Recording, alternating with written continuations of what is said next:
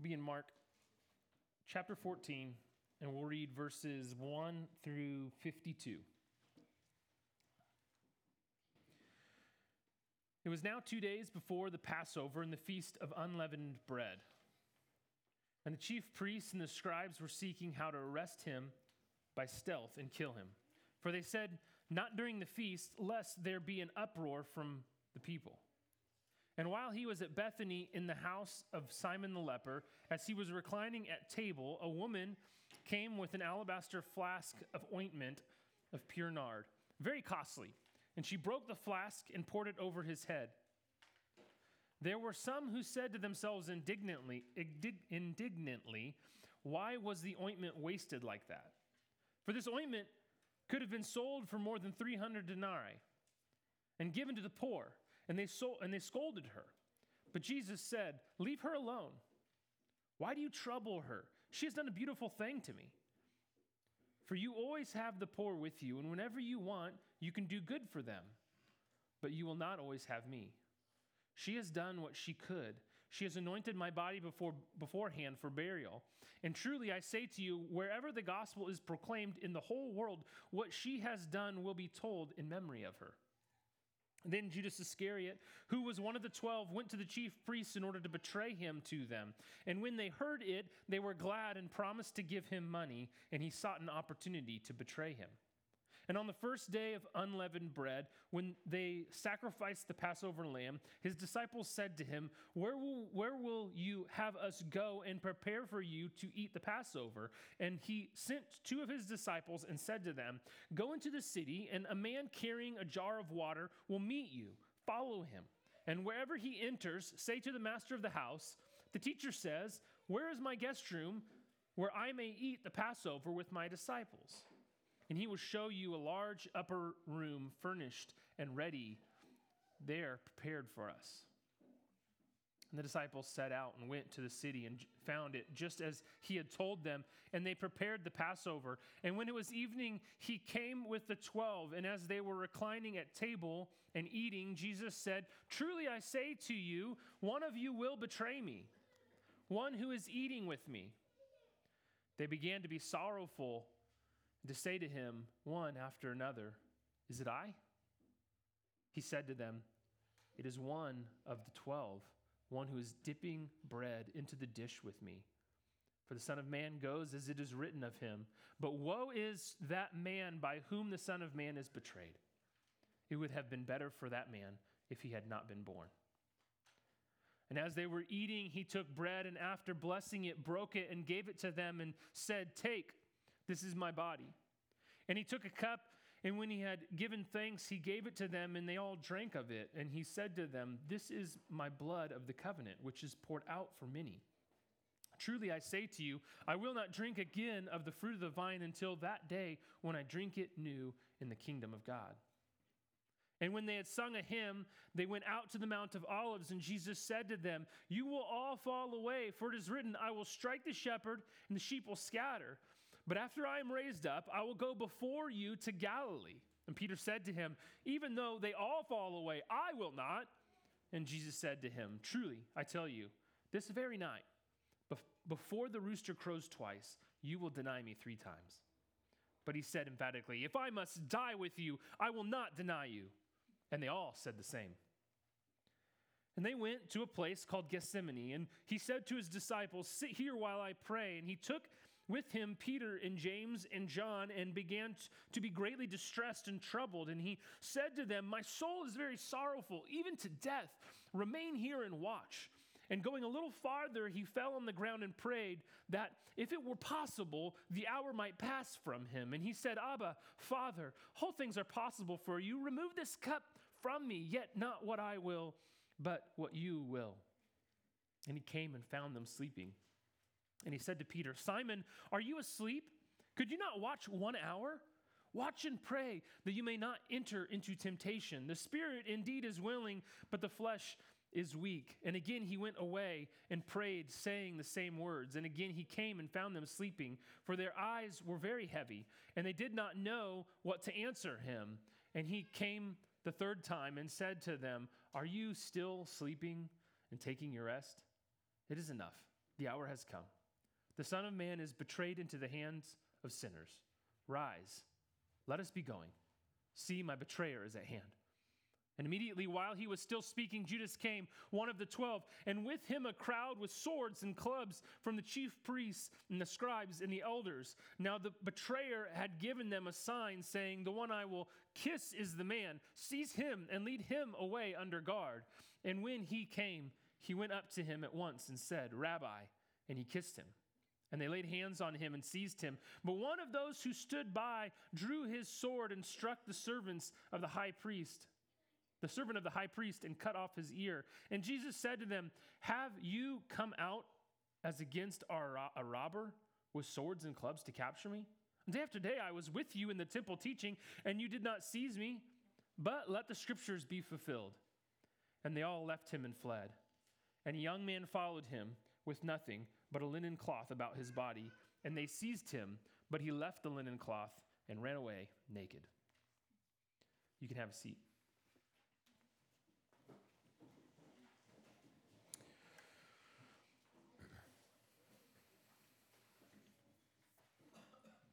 It's uh, Palm Sunday this week.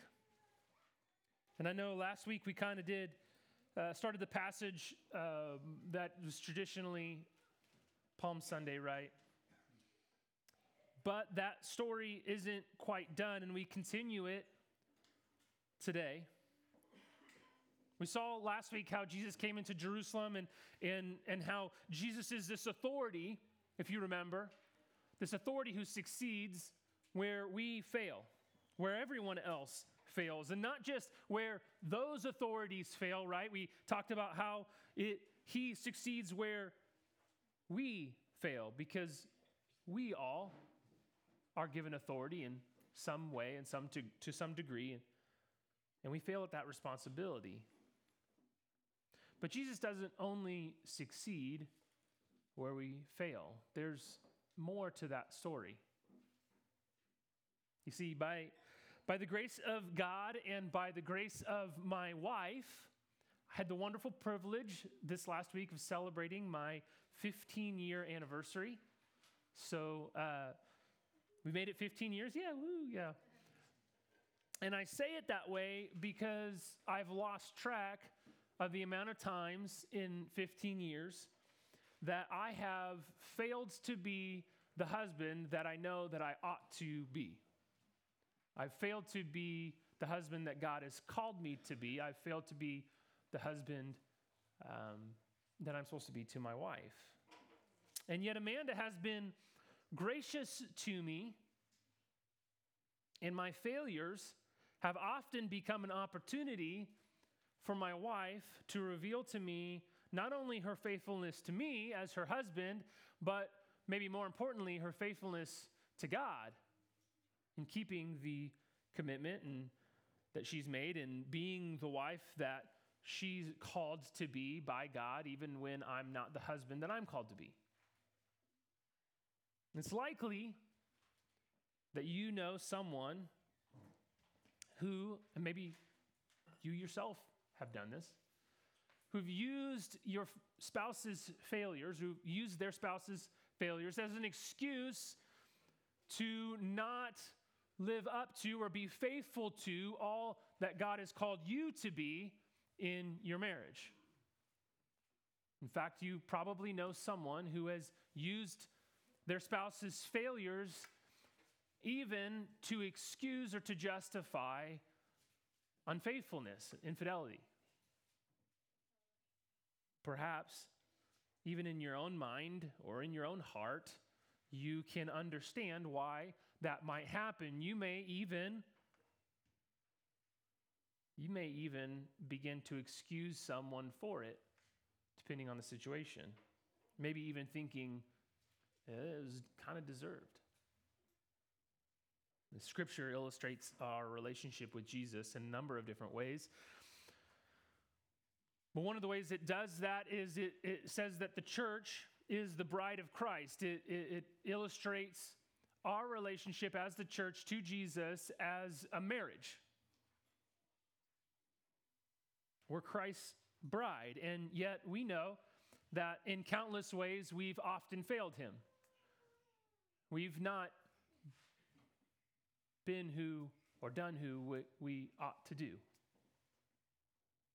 We know, though, that Jesus doesn't fail. That where we failed, right? Like we talked about last week, where we failed, Jesus succeeds. But how are we to think about our own failure?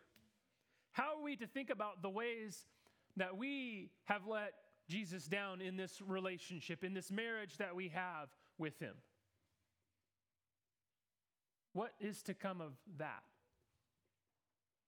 I'm sure if we spent much time sitting here thinking, you could, uh, you could think about any number of ways that you've failed Christ, that you've gone back to sins that you've committed a hundred times, where you've not been obedient to something that He's called you to do, where you felt like you were supposed to do something for Him and, he, and it just totally blew up and it didn't work any uh, uh how you thought it ought to, and it just it, it went terrible. I, I can imagine if you're anything like me, that given even a few minutes, you could fill your fingers with examples, right? If I've failed in all of those ways, I could understand how Christ would want to be done with me. How he'd be, frankly, tired of using me to do XYZ. How he might put me on the shelf, on the bench, if you will. You know what? We're, we're calling in the reliever here, Cody. Bring in the lefty because you, you keep giving up home runs.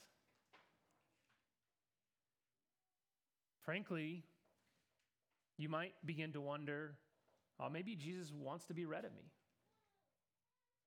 Maybe he'd like a different bride. Why would he be faithful to me when I've been such a failure? What we find in our passage today is three different scenes of Jesus with his disciples. We see him in the house of Simon the leper, we see him in the upper room, and we see him in the Garden of Gethsemane. And in each scene, what we see is Jesus knowing, knowing full well by his own words that he's going to be betrayed. Knowing full well that his disciples are going to abandon him. They're not going to live up to what they ought to live up to. And yet, and yet, in the midst of that, he continues to not only move towards his disciples' relationship relationally, but at the same time, he's moving towards the cross personally, right? He's simultaneously doing both of these things. He's moving towards the cross that he will die on because of our failures, knowing that in the midst of that process, his disciples are going to abandon him, and yet he continues to move towards them, not away from them. It's shocking, really. What we find is that Jesus' faithfulness, it isn't dependent on us. Oh, this is the biggest thing that I want you to get this morning. Jesus is faithful to us because Jesus is faithful. Let me say that again. Maybe this is a little too profound for you. Jesus is faithful to us because, wait, wait, wait. Jesus is faithful. Do you get this? Faithfulness takes its very definition from the character of God. And God must be himself. He does not change, he cannot be otherwise. He is faithful because that's who he is. Jesus doesn't only succeed when we fail, Jesus turns our failure into his faithfulness. Or maybe a better way of saying it is in the midst of our failure, Jesus' faithfulness is even more evident. And we'll see this in our passage in three displays of faithfulness, one for each of the three scenes that we have. First, we'll see that our actions cannot betray his purposes. He'll be faithful to his purposes. Second, our ignorance cannot betray his assurance. And third, our weakness cannot betray his strength. So let's look at this first scene where Jesus is at the house of Simon the leper. And, and, and I said last week that Mark has these narrative sandwiches. Do you remember? I was talking about these narrative sandwiches, and then you were getting hungry. You remember about that? I'm sure you hit up Good Sense later uh, that day. But Mark has these narrative sandwiches where he opens up a story and then and then he kind of closes the story over here. And in the middle is like this other story. And you if you read through you think like why did he interrupt the story with this other thing? Why didn't he just tell this and then tell that? But there's a purpose to it. Last week, we saw uh, two scenes with fig trees and then the cleansing of the temple in the middle, and the cleansing was kind of the meat of the story. This week, Mark 14, 1 through 11, is another great example of one of these narrative sandwiches. Look, look at the passage there. In verses 1 and 2, we see the chief priests plotting to kill Jesus. But they don't know how they can do it. There's mobs of extra people in Jerusalem probably double the population, and a lot of them know who Jesus is. A lot of them are celebrating Jesus, right? We just saw that. He comes into town, Hosanna, Hosanna, all the, all the rest. And they're thinking, we can't, we can't do this this week with all these people here. The mobs will be after us. And then in verse 10 through 11, we see Judas going to the chief priests, having decided to betray Jesus, and he's going to provide for them the opportunity that they need, the opportunity that they don't even think they'll be able to get that week. But as with any of these sandwiches, it's what's in the middle that's really the meat of the story. So, what happens in between? Here's what happens Jesus and his disciples, they go and they eat at the house of Simon the leper. And we don't know if he was a, a, a, leper at that moment, a leper before, a leper after, whatever his name is, Simon the leper. That's how people would have known him in the first century.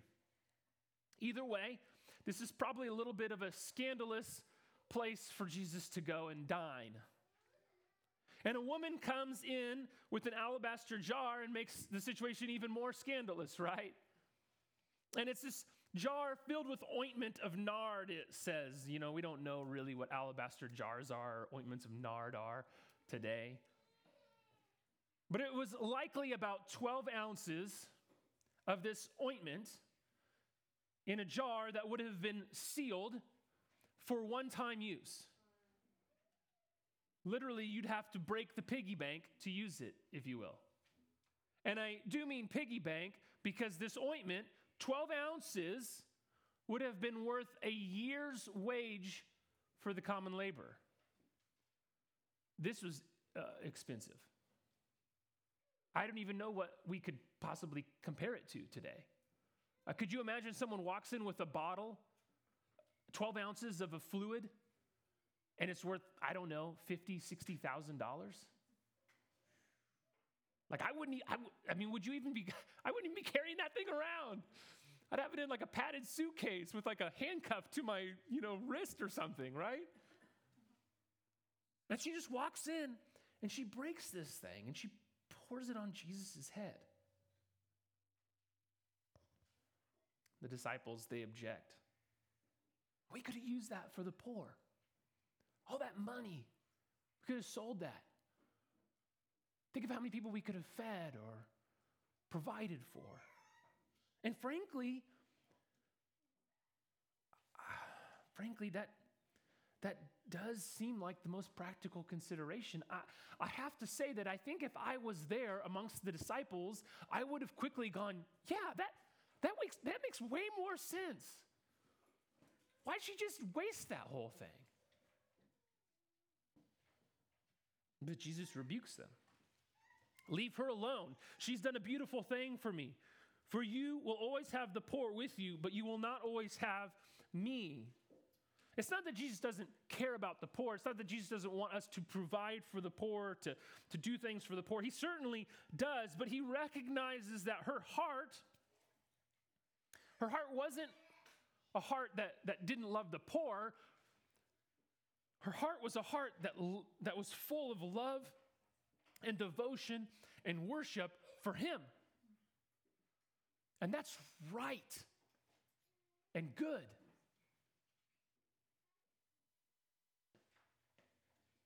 He really is that big of a deal. Above what was pragmatic or practical, she was led to pour out all she had for him. Literally and figuratively, right? She didn't question it. She didn't try to justify why she should or shouldn't do whatever. It was merely, it wasn't merely a jar, actually. It was her heart that was broken and poured out for Jesus in unquestioning obedience and worship. And I wonder, in all the things that we do as Christ's followers, all the great practical, pragmatic things, are our hearts so broken in love for Jesus that we unquestioningly pour them out in obedience to Him. See, the heart, that heart is in contrast to the hearts of the disciples who didn't get it, but most of all, it's in contrast to the heart of Judas, who, though outwardly he looked obedient for years, inwardly he was filled with selfishness, right? He had his own purposes. It's too easy at times to reframe our lack of surrender, our lack of worship, our lack of obedience to God as being practical. Well, that's, this is just really more practical. What we're really doing is disguising our lack of desire to just be obedient to whatever Jesus calls us to do. But is that really practical? I mean, think about this. Isn't trusting an omnipotent and sovereign and omniscient God logically the most practical thing you can do, whether you get that situation, whether you understand it or not? You see, we have no reason to think that this woman understood the true extent of what she was just what she had just done. It wasn't like she was walking in and she was going, Oh, I know that Jesus is going to die in two days. He's not going to have time after he dies. They're not going to have time to, to anoint him with oil. So I think, well, I just happen to have this bottle of oil. Maybe I'll go in beforehand and I'll anoint him. No, she doesn't have any idea about any of that. The first inkling she gets is when Jesus says it after she's already done it. And yet Jesus explains, She's anointed my body beforehand for burial. This woman's devotion, even though it seemed crazy, turns out to be the absolute most sane action when we zoom out and we see all of God's purposes. And I wonder what things God's calling you to do that seem crazy to you right now. Oh, I don't want to, I can't be obedient to that. That that's not practical. But if we were to zoom out in the grand scope of all of God's purposes, they would be the most sane thing that you could possibly do. So let me recap. We've got chief priests who are out to get Jesus. We get disciples who don't understand what's happening. We've got Judas, whose response is to be so fed up with, with whatever's going on that he wants to betray Jesus now. And we got a woman who does the right action, probably doesn't get how that action is going to be used, and would have never had an inkling unless Jesus had said it. Friends, here's the point our actions they can't, they can't betray his purposes. Jesus' purpose here is to die. But, but not just that, He reveals that his purpose even goes beyond that, does he not? That God's plan is to resurrect him in order that the whole world, it says, the whole world, not just Jews, but Gentiles also, the whole world can hear the gospel. God fulfills his purposes by our obedience, and at times he fulfills them in spite of our disobedience. Did you see? Do you see that God has a purpose and he uses this woman's obedience and worship through anointing him. And he also uses Judas, Judas's betrayal and disobedience. But all of them work together to bring about God's purpose. Our actions cannot betray his purposes. So stop, friends, stop asking yourself, how can I be successful for Jesus? And start asking, how can I just be obedient to Jesus? Because if you're just obedient to Jesus, you are successful for Jesus. That is success in the kingdom of God. We see this fleshed out in verses 12 through 16, right? Jesus tells his disciples to go into the city. First guy you see carrying a jar of water, which would have been odd, truthfully. Guys didn't usually carry around jars of water in the first century. First guy you see, follow him to the house he goes to. Okay, that's a little creeper. And then ask, ask the, the, the master of the house, hey, where's my room? Where, is it prepared?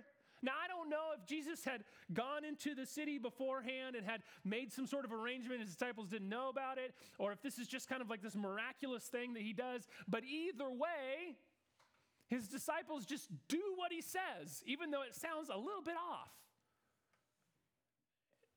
And it works. Imagine that. Jesus had a plan, his disciples obeyed, and it worked how Jesus intended. And so we come to a second scene, that, that upper room scene. And again, there's a little bit of a sandwich here. Uh, we have these two bread slices, if you will. We've got Jesus predicting that one of the 12 will betray him. And the disciples are sorrowful, it says, and they they see, it seems that they're genuinely asking Jesus, is it, is it I? Is it me? Jesus, am I the one that's going to betray you? And then on the backside of this story, verses 26 through 31, Jesus predicts that they're all going to fall away when he's arrested, right? And Peter is kind of the example for the group, and he says, No, I'll never fall away. Never. And Jesus tells him, No, you'll deny me three times.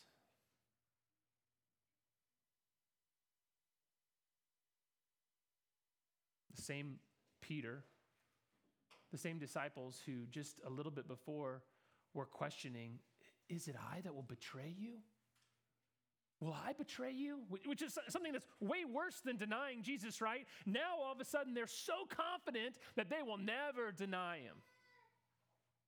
Oh, I'll never do that.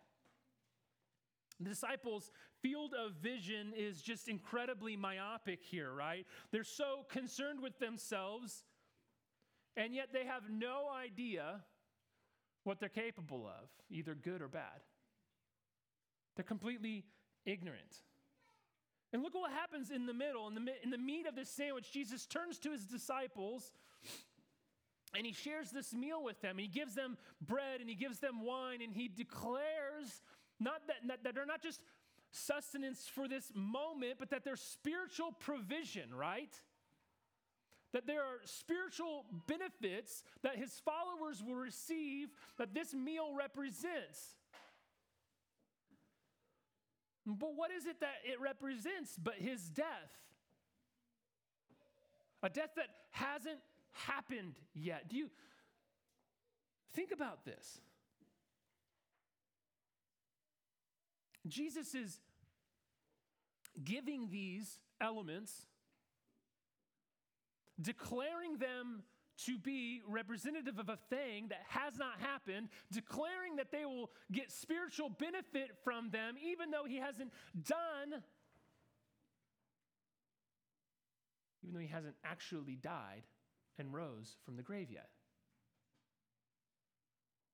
Jesus knows not only what he is capable of doing, he knows what he will do, period.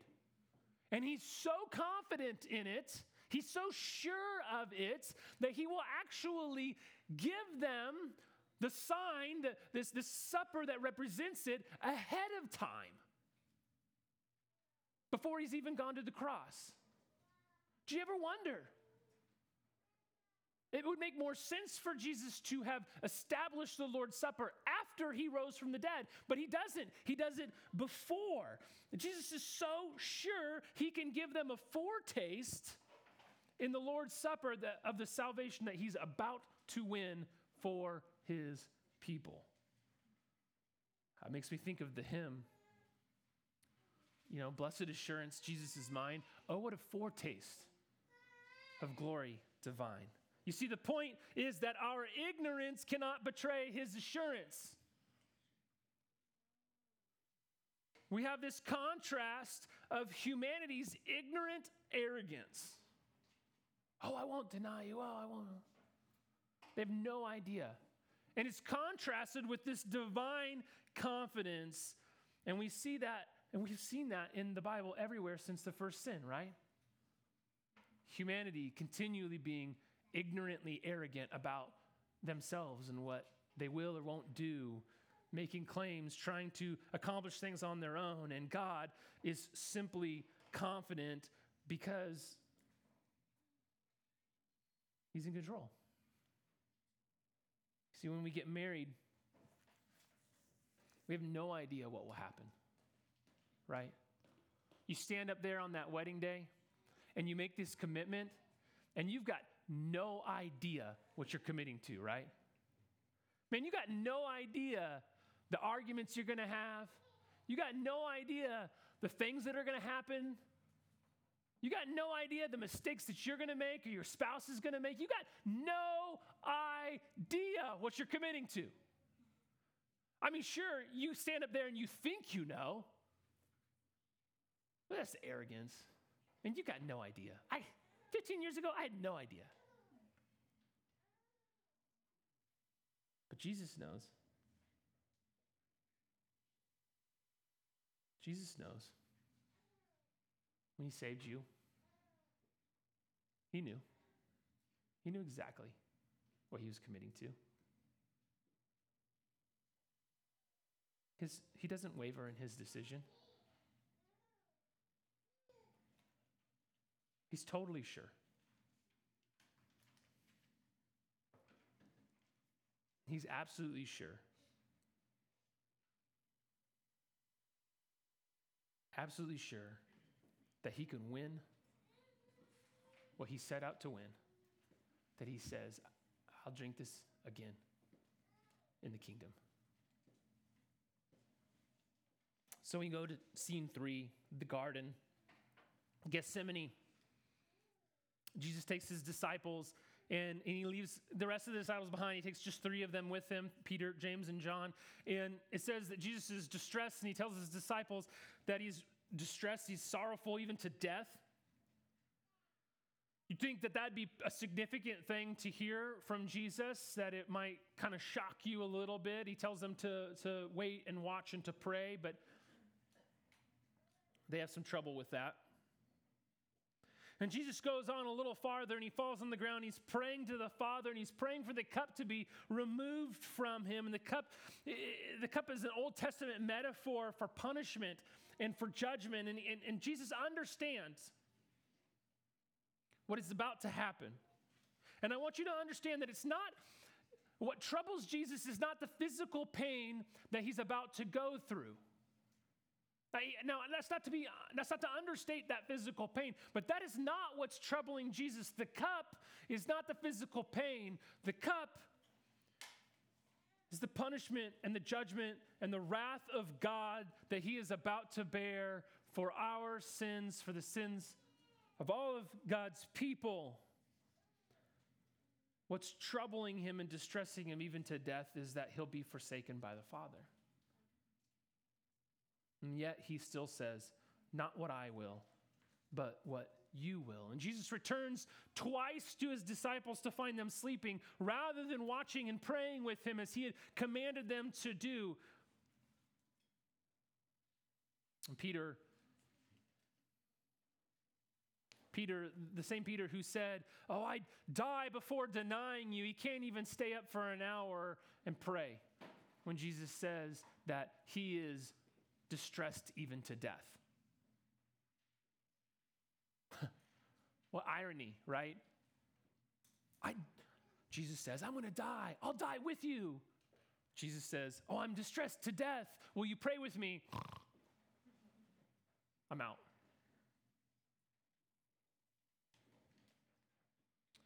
After the third time praying in the same way, Jesus wakes them up and he says, Rise, let us be going. See, my betrayer is at hand. Jesus prayed for the cup to go away, and he prayed that God's will would be done. And how often have you and I prayed similarly, right? We pray, God, would you do this? Or would you take away that? Or would you heal this? But God, not what I will, but what you will be done. I trust you. God, would you, would you do this? But, but if you don't, I know that you're in charge and you're in control. And we say that to ourselves God is God. I trust him, whatever he does. And then when God doesn't do what we asked for, do we say, Rise, let us go? My betrayer is at hand. Or do we whine and doubt God? Do we turn and we go, Oh, I don't understand. God does, He didn't show up. Uh, God's not good and powerful. Blah, blah, blah.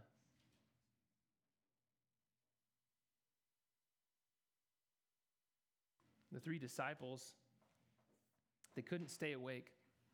But their cowardly act, but the most cowardly act, I should say, of this scene comes from Judas, who, with the backing of the temple police, comes and finds Jesus, betrays him with a kiss, even. That he would have the audacity to call him rabbi as if he was actually following him. And when they seized Jesus, now suddenly Peter has a, this bolt of energy, right? Now suddenly Peter's wide awake with his sword drawn.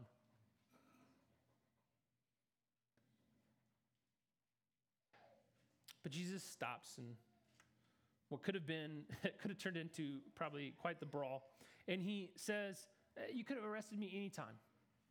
I was in the temple, could arrest me anytime. Of course, we know that they didn't want to arrest him there. They wanted to arrest him somewhere where the mob wouldn't see. That mob that they were concerned about in the first two verses of this chapter. They had to find some desolate place. And so Judas finds the opportunity here. But Jesus says, You think you've come in strength with swords? But actually, all of this was already declared by God's word, by the sword of the Spirit, right? See, everyone else leaves him and flees. And, and I don't know why, I honestly don't know why verses 51 and 52 are in here. I thought about that a little bit this, this last couple weeks, going, why, why, why are verses 51 and 52 in here? And I'm not, I'm not entirely sure why they're included, but I like to think that it reveals how the disciples have been stripped completely bare of the pride that has plagued them throughout this entire gospel, right? I mean, as we've read through this and as we've gone through this, we've seen Peter say that he would die with him. We've seen James and John want to be by his side and drink from his cup. And when it all came down to it, they run away naked. And haven't we also often done the same? When life strips us down, when life reveals our weaknesses, how often does it reveal the weakness of our faith as well? But here's the point I want you to get our weakness cannot betray his strength. Even when the disciples fall asleep while he's praying, he says, Rise, get up, let's go. Even when our flesh is too weak to keep us from temptation, when we're too quick to rely on ourselves, on our own strength and our own determination, on our own power, than to trust in God, even when we are too cowardly to stand with Him in the moments where it's unpopular and it's painful to do so, He is resolute in His strength. But paradoxically, friends, His strength is actually seen most in his submission to God, to death. You see, strength isn't the power to do anything, but the courage to trust God in everything. True strength. It's not the power to do anything you want, it's the strength, the courage to trust God with everything. It's hard to do. It's hard to do when life seems to go horribly wrong, when things don't go the way that you'd hoped, when you mess up over and over again and you feel like you've been stripped naked and all you want to do is run away. It's hard. But here's where we got to look forward, not only to the body and blood of Jesus represented in that Lord's Supper, but also to the kingdom that he says that he will drink in once again, the kingdom that will be inaugurated at his resurrection. You see, because Jesus rose from the dead and he sent the Holy Spirit, even when we don't understand what we should do, even when we mess it up, he made it possible for us to still join in him in his purposes. Because Jesus rose from the dead, even when we're ignorant and even when we're arrogant and altogether wrong, he sends his spirit who illuminates our minds and empowers us in ways that we can't even understand how he does it. Because Jesus rose from the dead, even when we lack the power to pray the courage to stand, Jesus intercedes for us at the throne of God, and the Spirit strengthens us and gives us the words to say in the right moment when it's too much for us to figure out. You see, Jesus, he turns our failure into his faithfulness. And Jesus' faithfulness is perhaps most vividly seen in our failure. Now, should we fail then? No. No, we shouldn't intentionally fail. Rather, his faithfulness ought to motivate us to be faithful to him. And just as a spouse's faithfulness, even when we screw up, motivates us to want to love them more, to want to work harder, to be the husband that we ought to be. His faithfulness empowers us also, though, to not live in constant fear of our failure. Friends,